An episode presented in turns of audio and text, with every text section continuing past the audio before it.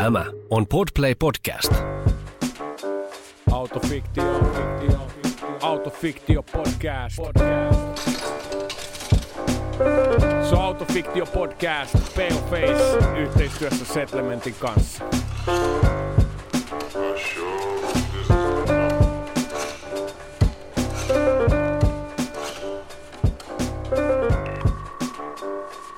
Tervetuloa Autofiktio-podcastin pariin. Autofiktio-podcast on podcast-sarja, jossa keskustellaan mun uuden maaliskuussa 2023 ilmestyvän albumin teemoista. Tällä kertaa keskustelemme albumin kappaleesta Mikä susta tulee isona, jonka olen tehnyt yhdessä upean singer-songwriter Ylva Harun kanssa. Kappaleesta kanssani on keskustelemassa Anniina Väisänen, joka toimii ohjaajana Helsingin tyttöjen talolla. Tervetuloa. Kiitos, mukava olla täällä keskustelemassa tästä biisistä ja sen aiheesta. Joo, tästä tulee varmasti mahtava keskustelu. Mihin sä ekana kiinnität huomiota tuossa kappaleen tekstissä, kun sä kuulet sen? No kyllä se kiteytyy tietysti siihen ihan varsinaiseen teemaan ja biisin nimeen, mikä susta tulee isona. Ja jotenkin ehkä sellaisiin monesti ulkopuolelta tuleviin odotuksiin ja, ja jotenkin ne voi olla itsekin oma, omaksuttuja odotuksia, mutta että jotenkin niiden ehkä äärellä kasvaminen, mitä, mitä liittyy ehkä nyt tässä tapauksessa sitten jotenkin tyttönä kasvamiseen. Aivan. Mähän on tämän kirjoittanut niin kuin iskän näkökulmasta. Mulla on kaksi tyttöä, ekaluokkalainen ja kuudesluokkalainen ja ja. paljon on kaikenlaisia huolia tietysti siitä maailmasta ja niistä odotuksista ja rooleistakin, jotka, jota heitä odottaa tai jota, jotka jo ohjaa heidän elämäänsä. Tota, miten sä oot itse päätynyt tyttöjen talolle näihin tärkeisiin tehtäviin, eli ohjaajahommiin ja Joo. mikä sun oma polku on sillä ollut? No mun oma polku on äh, ylipäänsä niin kuin sosiaalisen nuorisotyön pariin on teatteri. Eli mun tausta on teatterissa ja, ja siellä mun on niin kuin nuoruus ja sitten myöhemmin ammatti ja on ohjannut nuorten ryhmiä sitten jossain vaiheessa valmistuttua niin kuin teatterin puolelta.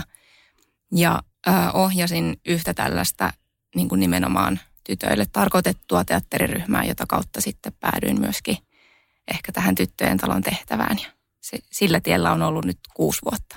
Wow. Mitä tyttöjen talolla tapahtuu? No tyttöjen talo on siis 10-28-vuotiaille tytöille ja naisille sukupuolen moninaisuus huomioiden – tarkoitettua toimintaa, jossa on hyvin monenlaista tekemistä. Eli ihan jos lähdetään siitä semmoisesta hyvin perustoiminnasta, niin meillä on siis harrastusmahdollisuuksia. Kaikki meidän toiminta on ilmasta. Sinne voi tulla matalalla kynnyksellä vaikka laulun ryhmäopetukseen tai joogaan. Ja sen lisäksi meillä on yhteisöllistä toimintaa aina näiden harrastusryhmien ympärillä ja, ja voi jäädä hengailemaan ennen tai jälkeen ja viettää aikaa porukassa ja laitetaan ruokaa, syödään yhdessä. Hyvin sellaista niin kuin mukavaa yhdessä olua. Sitten sen lisäksi meillä on tukiryhmiä, joka sitten perustuu vahvemmin vertaisuuteen. Eli siinä on sitten erilainen kohdennus, on tietty ikäryhmä ja porukka, joka kokoontuu viikoittain erilaisten aiheiden äärelle. Esimerkiksi nyt on käynnistymässä vaikkapa mielihyvinryhmä jossa keskustellaan mielen hyvinvointiin ja, ja ahdistukseen ja stressin sietämiseen liittyviä aiheita. No, miten tärkeää. Tota, sulla on aika hyvä tarttumapinta silloin ton työn kautta niin kuin niihin sellaisiin iloihin ja suruihin ja huoliinkin, mitä tuolla nuorilla on. Mitä sä itse ajattelet nimenomaan tyttöjen, tyttöjen parissa?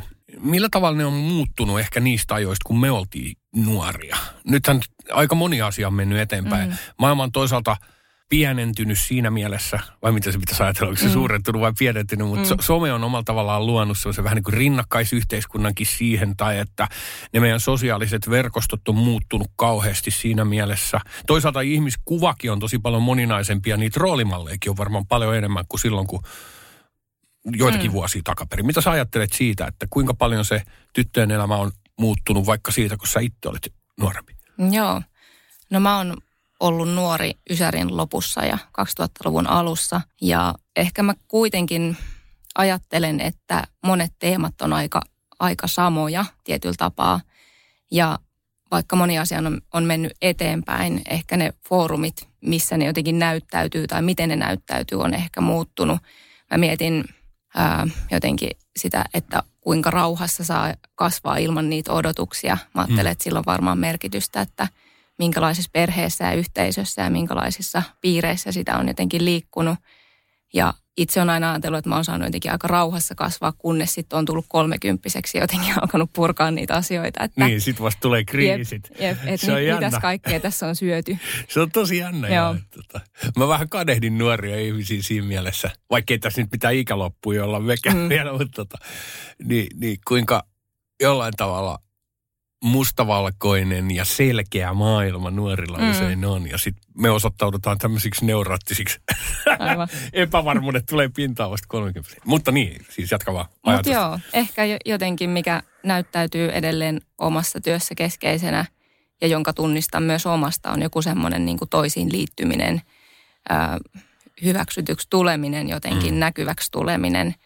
Äh, ne teemat on, on samoja. Ehkä tietysti some on tuonut siihen oman jotenkin tulokulmansa niin kuin tässä ajassa ja, ja se näyttäytyy ehkä, ehkä vähän kraavimmalla tavalla, että jos mä oon verrannut itseäni niin kuin niihin muutamiin julkiksi, joita mä oon ihaillut ja sitten siihen niin kuin lähiyhteisöön, niin nyt se on kyllä niin kuin tosi, tosi laaja, mihin jotenkin sitä vertaa itseään. Niin kuin hyvässä ja pahassa. Niin tavalla. hyvässä kuin mm. pahassa, kyllä.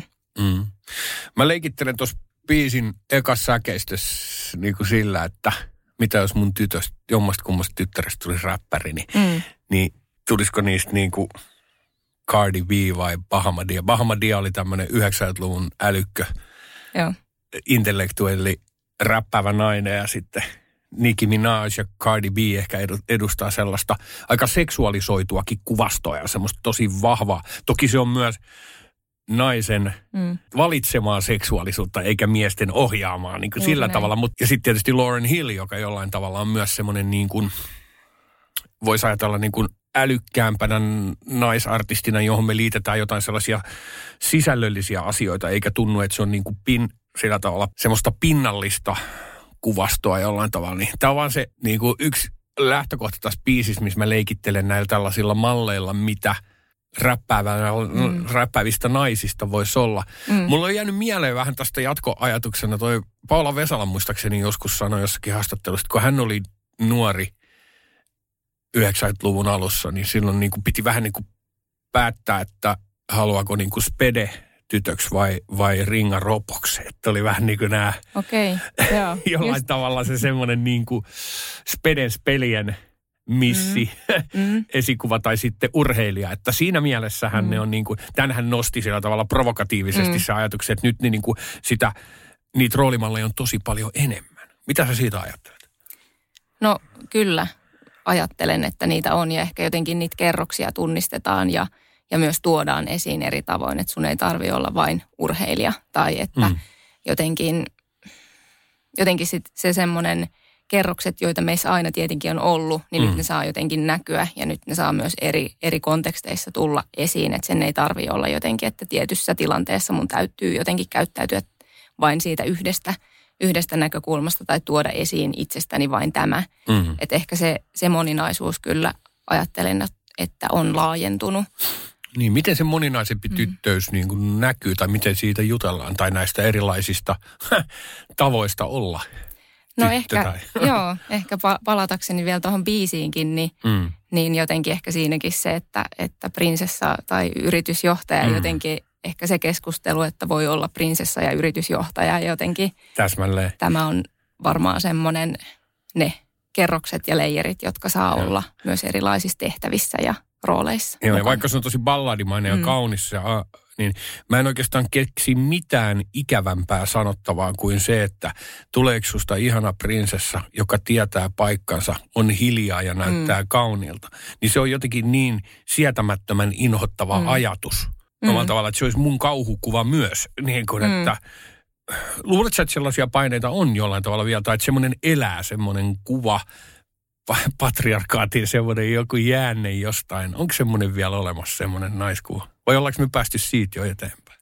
Ei me varmaan olla ihan täysin siitä kyllä päästy, päästy eteenpäin. Ja, ja sitten mä myös ajattelen, että tietynlainen, no en tykkää itse tästä sanasta välttämättä, mutta tietynlainen kuplautuminen on myös niin kuin siinä, että, että missä porukoissa mistäkin aiheesta puhutaan ja, ja minkälaisia jotenkin rajoitteita tai rajoituksia nähdään suhteessa itseen erilaisissa ympyröissä ja ympäristöissä ja ehkä piireissä, kaveripiireissä tai kouluissa.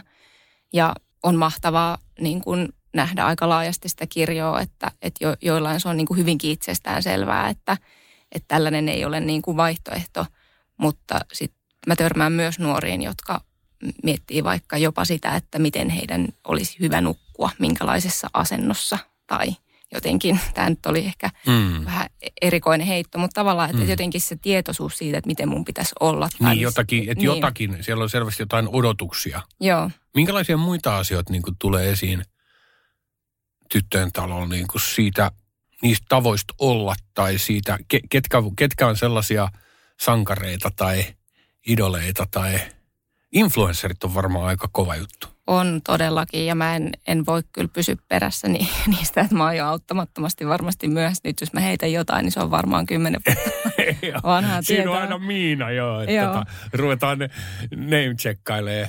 Tota, paljastutaan keski-ikään lähestyviksi ihmisiksi. Joo. Tota, joo. M- mutta kyllä tota, usein kun mietitään jotenkin, niin kuin, että mistä inspiroituu ja voimaantuu, kyllä aika läheltä tulee loppupeleissä ne, mm. niin, om, om, ne omista, omista läheisistä ja, mm. ja perheestä ja, ja jotenkin siitä niin kuin arkisesta maailmasta. Ja kyllä tämän ajan nuoret myös unelmoi ja siellä on niin kuin vahvasti jotenkin ö, semmoista toiveikkuutta ja, ja unelmointia siitä, että, että millainen minusta vaikka tulisi. Ja sitten on niitä nuoria, jotka ei näe sitä ollenkaan, että jotenkin mm, ei välttämättä ole kauheasti näköalaa sille, että, että mitkä ne mun mahdollisuudet tässä maailmassa on. Mm-hmm. Ja mä ajattelen yksi ehkä semmoinen teema, jossa me paljon jotenkin myös puhutaan tyttöjen talolla ja sitä vertailua jotenkin muihin ja millainen just pitäisi olla. Ja jotenkin se ajatus siitä, että, että kuka tahansa voisi olla mitä tahansa, niin on myös ehkä sellainen, siinä on niin kuin hyvä puolensa, että tietyllä tapaa joo, mm. että me voitaisiin unelmoida just niistä omista lähtökohdista ja omista unelmista käsin – mutta samaan aikaan siinä on myös se joku sellainen vaaran paikka, että tosiasiassa meistä ei voi tulla kaikista mitä tahansa. Mm. Ja jotenkin ne... Äm, se ei ole kovin realistinen, se, tai että se niin. ha, hajoaa sitten jotenkin. Joo.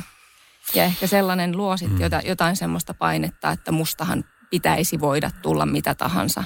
Ja miksi mä en edes pysty tähän. Tai, tai miksi mä en voi edetä edes näin mm. elämässäni. Niin ehkä jotenkin toi on semmoinen teema, jotenkin ajattelen, että, että sellaisten ö, tav- tavallisten ihmisten tarinoita ja jotenkin myös sitä omaa polkua siinä, että se ei mene systemaattisesti ja joku kymmenen vuottakin ihmisen elämässä voi olla niin kuin pitkä tai lyhyt aika. Mm. Ja varsinkin jos siellä on ollut sitten erilaisia haasteita elämän alkutaipaleella ja, ja nuoruudenkin vaiheessa, niin myös se, että sit se, mikä minusta vaikka tulee isona, niin voi olla vasta kovin paljon myöhemmin, eikä se, eikä se tarvitsisi olla joku niin. sellainen... Niin. Niin kuin se on vähän kohtuutonta stigma. vaatia sitä liian, mm. liian nuorelta ihmiseltä. Oliko se, että sä oot kuusi vuotta tehnyt noita Joo, tyttöjen tuolla hommia? Fakko kysyä se Sanna Marinin hallitus, joka olikin yhtäkkiä naisten mm. hallitus, niin miten se nä- näkyy? Puhuttiinko siitä? Tuliko Ky- se? Ky- niin kuin... Kyllä sitä fiilisteltiin. Joo, koska Joo. Me, meilläkin aika tota, molemmat lapset, niin kuin, ennen kaikkea toi vanhempi tietysti, niin kuin, Joo. se oli niin kuin merkittävä juttu. Kyllä, kyllä se oli siis itsellekin ihan semmoinen, sitä jäi niin kuin tuijottamaan sitä nä- näkyä. Totta kai. Että kyllä se, ja oli puheissa myös nuorten kanssa. Joo, ja sehän on meillä sitten kuitenkin sitten jo Tarja Halosesta omalla tavallaan. Mm. Noita lasikattoja on rikottu kyllä sille. Minkälaisia ahdistuksia tulee niin kuin vastaan tuolla? Mitä huolia tulee niin kuin nuorilla tässä ajassa?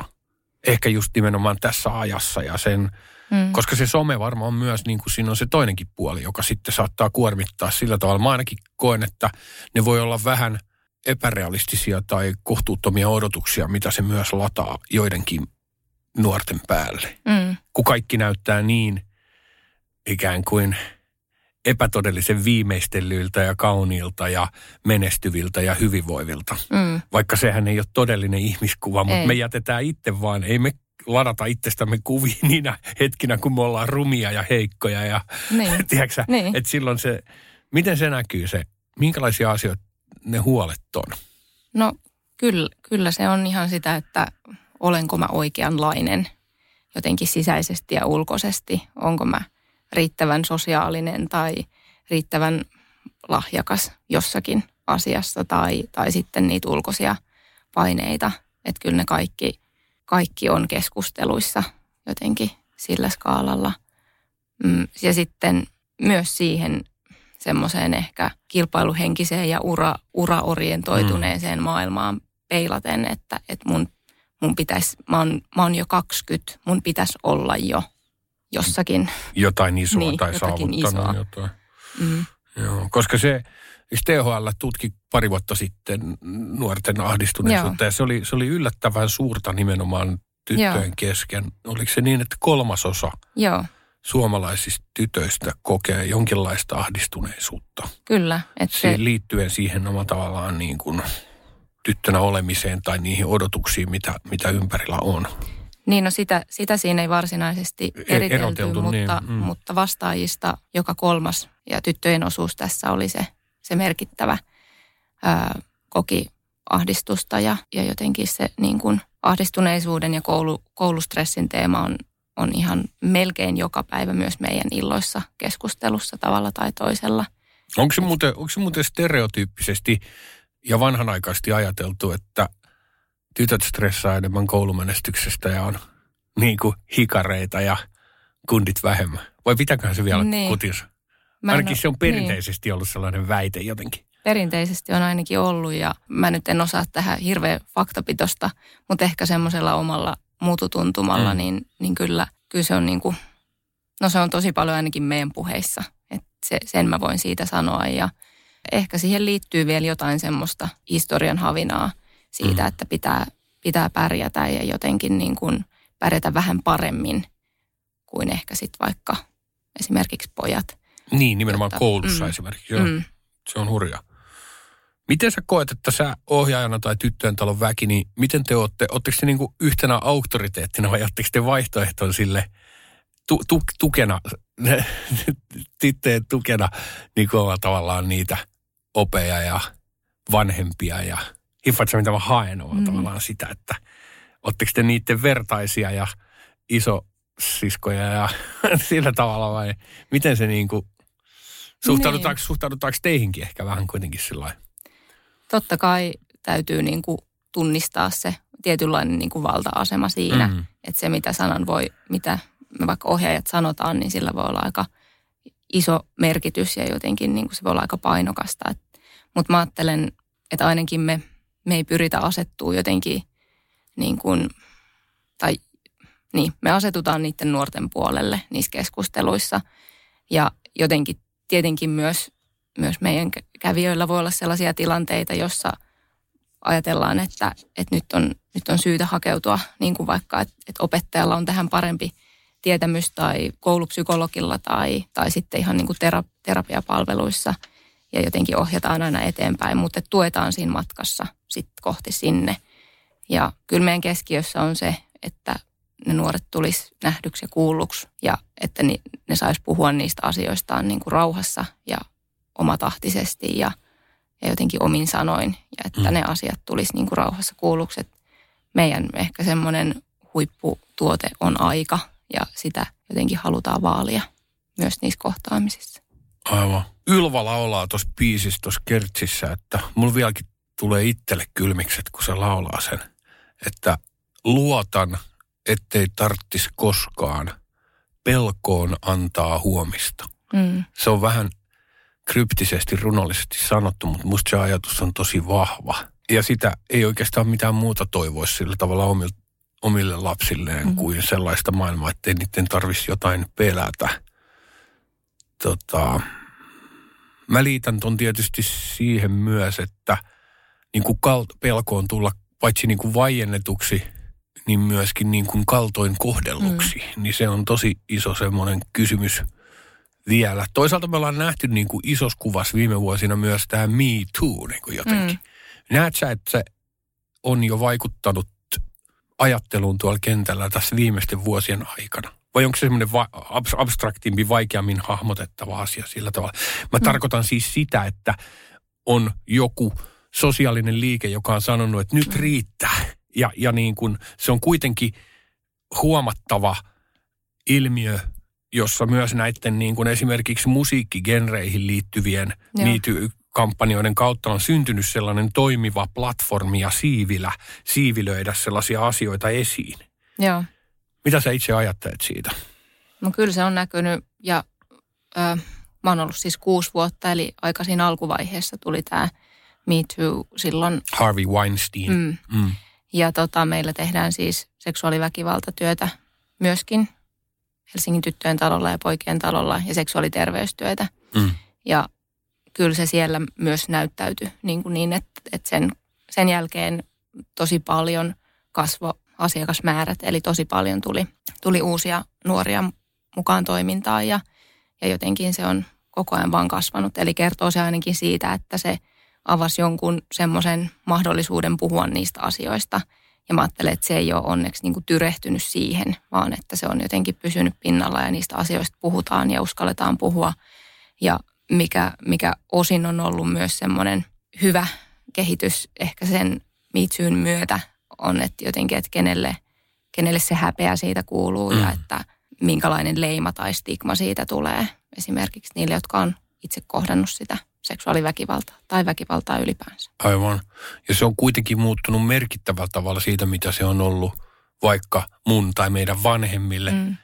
äideille tai isoäideille. Kyllä. Jotenkin sitä on yritetty jutella jonkun verran meillä kotona justi. Ja se, sehän on aika hurjaa. Tota, mä tein muutama vuosi sitten Suomen sisällissotaan liittyvä se TV-sarjan Ylelle ja sitten tutkinut niitä sitä aikaa, niin se on jotenkin niin kuin mahdottoman vaikea käsittää, että nyt kun tämä Suomi satakin oli tässä, joka toisaalta juhlii sitä Suomen historiaa semmoisena melko edistyksellisenä maana, niin kuitenkin oli aika järkyttävää ymmärtää, että sata vuotta sitten nuoren naisen palkka, jos hän oli naimisissa, mm. niin meni, annettiin hänen miehelle. Jos ei mm. hän ollut na- naimisissa, niin se annettiin hänen isälleen. Joo. Että siis se, se on, se on niin kuin käsittämätöntä, kuinka lyhyt. Ja sitten toinen asia, mikä tuli niin kuin mieleen, niin mä oon erään pitkälinjan suomalaisen toimittajan, päätoimittajan ja toimittajan kanssa, joka naisena ja toimittajana oli 70-luvulla aktiivinen politiikan toimittaja näin, niin siis fätkätit ja poliitikot mm. saattoi puristella häntä perseestä, mm. siis ty- työn työ, mm, työtehtävissä. työtehtävissä. Niin. Mut, ja hänen oma päätoimittajansa tai lehti sanoi, että ei sun kannata niin kuin mitään tästä yrittää. Joo. Tarkoitan vaan, että se on niin kuin aika lähellä vielä sellainen niin kuin täydellinen kyvyttömyys puuttua näihin asioihin. Tai niin kuin, että se on toisaalta surullista, että se on tapahtunut näin myöhään vasta toi tuommoinen Me mm. Too-tyyppinen läpimurto, mutta toisaalta se on uskomatonta, että se on tapahtunut niin isolla tavalla. Mm, kyllä, sekä että.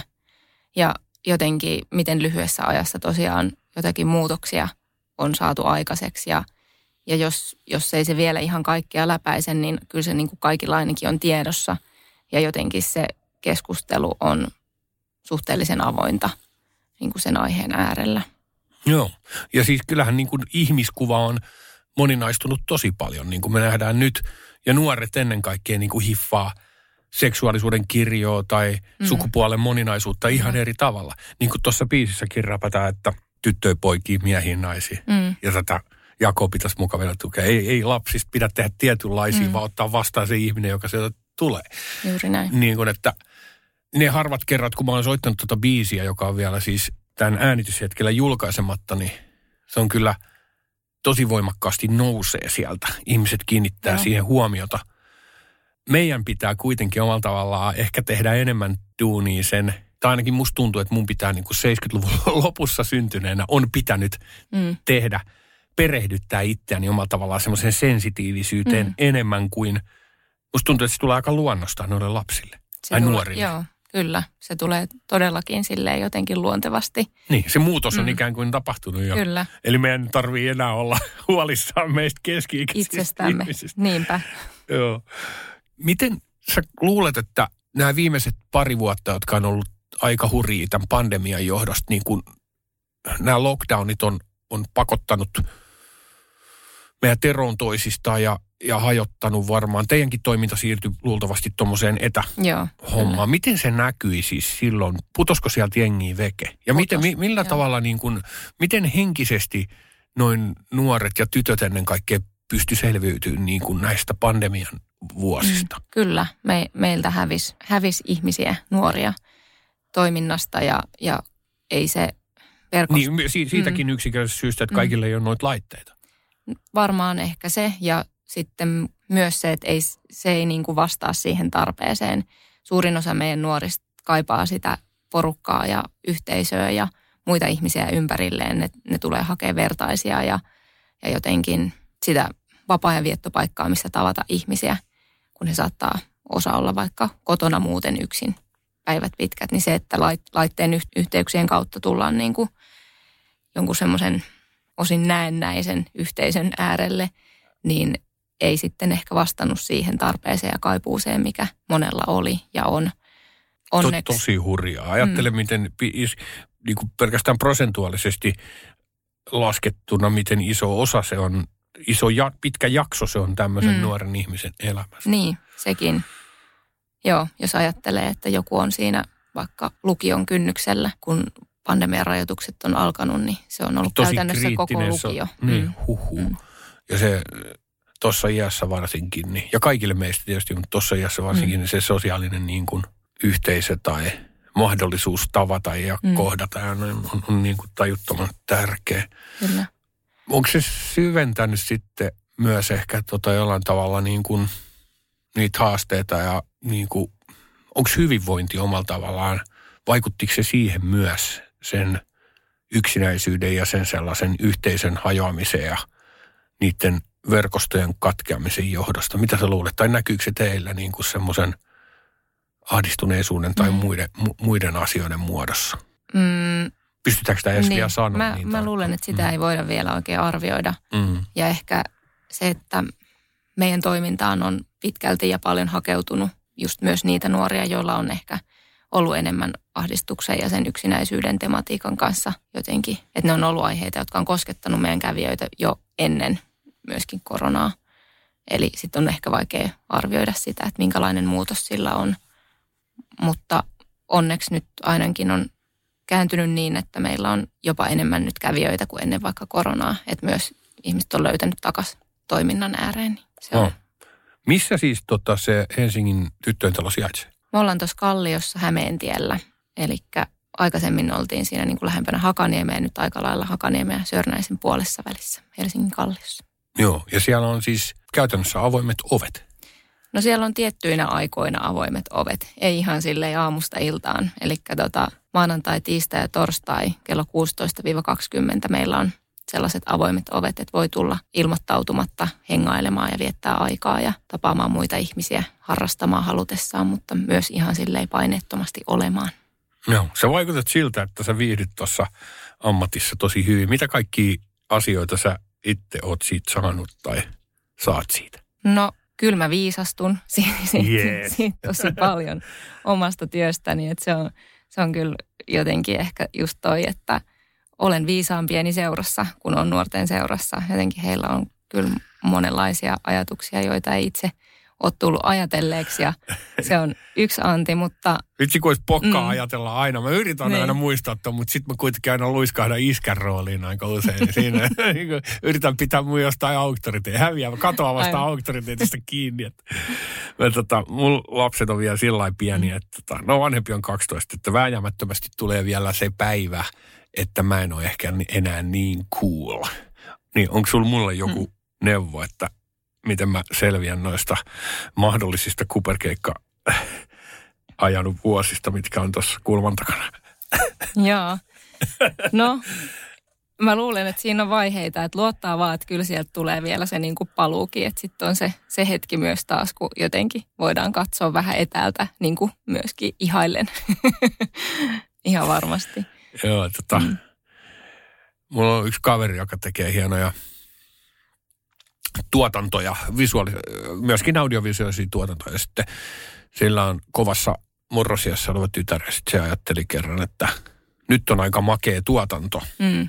Et nyt siinä saattoi olla mukanakin jotain hänen tyttärensä ihailemia tyyppejä tai jotain.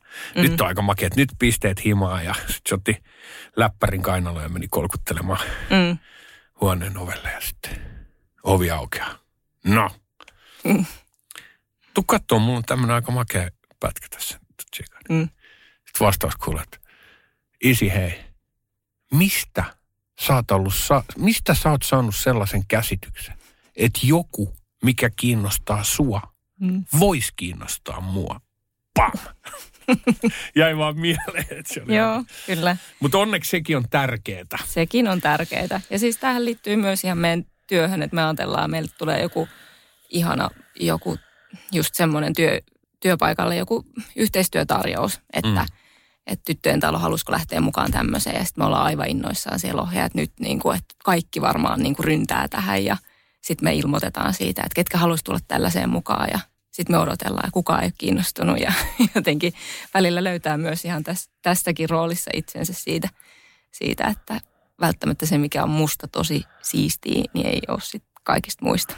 Joo, ja siis onneksi se, niinku, se myös ravistelee meidän omaa ajattelua ja silleen, että se ehkä eh- estää, tämän, tämän tiedostaminen, Mm, ne ehkä estää meitä sillä tavalla niin kuin, mä toivoisin ainakin niin kuin kangistumasta liikaa johonkin ajattelun kaavoihin mm. Tai silleen, että toivon mukaan se pitää ainakin kivasti veret kiertämässä ja si- kyllä. sillä tavalla, että tota. Mitä sä toivoisit, että vastaisuudessa vielä, minkälaiset asiat voisivat olla vielä helpompia tai paremmin tai mm, millä tavalla me voitaisiin vielä edistää tai helpottaa Mm. tyttöjen asemaa? kyllä jotenkin palaan ehkä sen semmoisen moninaisuuden äärelle Mm. ylipäänsä. Ö, on se sitten tyttöyden moninaisuus, sukupuolen moninaisuus laajemmin, Mm. Ylipäänsä meidän identiteetin moninaisuus, sitä, että ketä me voidaan olla ja millaisia me voidaan olla erilaisissa tehtävissä, rooleissa, erilaisissa yhteisöissä ja perheissä.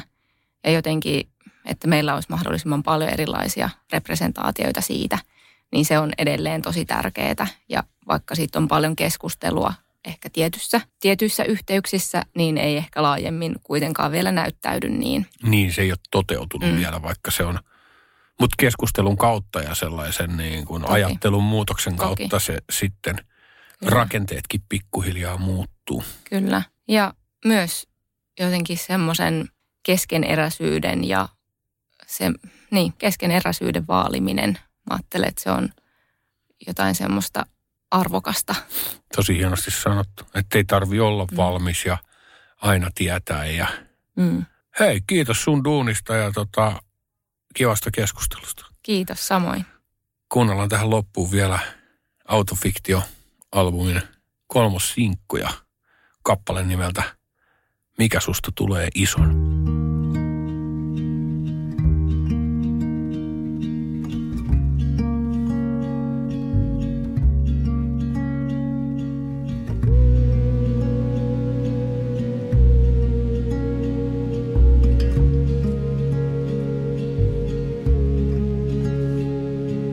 Mikä susta tulee isona? Tuleeko susta ihana prinsessa? Joka tietää paikkansa, on hiljaa ja näyttää kaunilta. Mikä susta tulee isona? Tuleeko susta yritysjohtaja? Istumassa valla huipulla, vai mikä susta tulee isona? Diggailet se räppii suisukin kaa, vai onko mikä yhtä boring kuin hippity hop? Ja jos sä rupet räppää, niin mietinpä vaan, että tuleeko susta Lauren vai Nicki Minaj? Vai ehkä Cardi tai Bahamadia? Vai oisko se sit lopulta ihan sama asia? Saaks mä syntymässä joku kamala via? Siis voiko nainen olla älykö ja samalla diva? Häh? Päässä soi inna Kanada vida. Miele tahtaat kun lentokone tavarat tilat. Onks tää inklusiivinen kaikkien jakama tila? Ja oot sä poikien kanssa viekään samalla viivalla? Mä valvon kun tyttäret on nukkumas. Ne sanoo tyttö tekee tyttöjen juttuja. Mä katson ulos ikkunas kun aamu sarastaa tuo. Nukku rauhas kaikki hyvin, isi rakastaa sua. Luotan,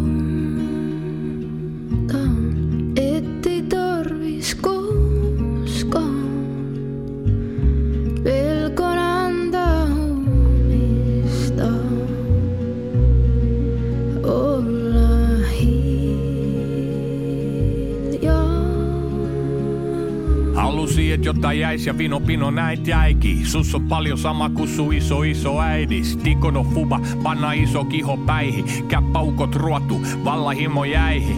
Siis mihin hävis se valkoinen jänis, kun sukupuoli onkin korvi ei jalkojen välis. Ja miten niiden perinteisten arvojen kävis, jos kaikki valta oiskin vaihteeksi matriarkkojen käsis. Tyttöi poikii, miehiä naisia. Ja tätä jako pitäis muka vielä tukea. Ei lapsis pidä tehdä tietynlaisia Vaan ottaa vastaan se ihminen, kuka sieltä tulee.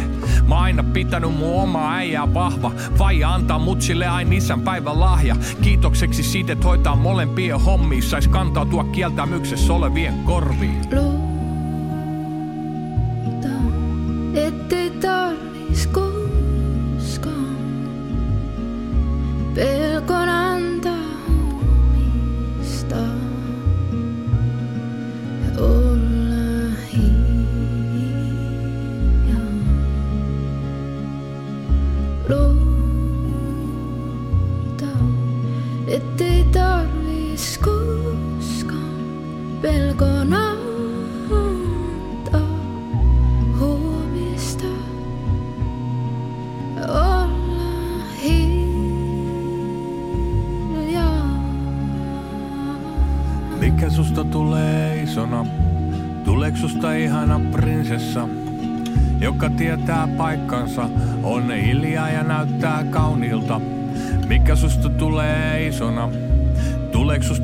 yritysjohtaja? Istumassa vallan huipulla, vai mikä susta tulee isona?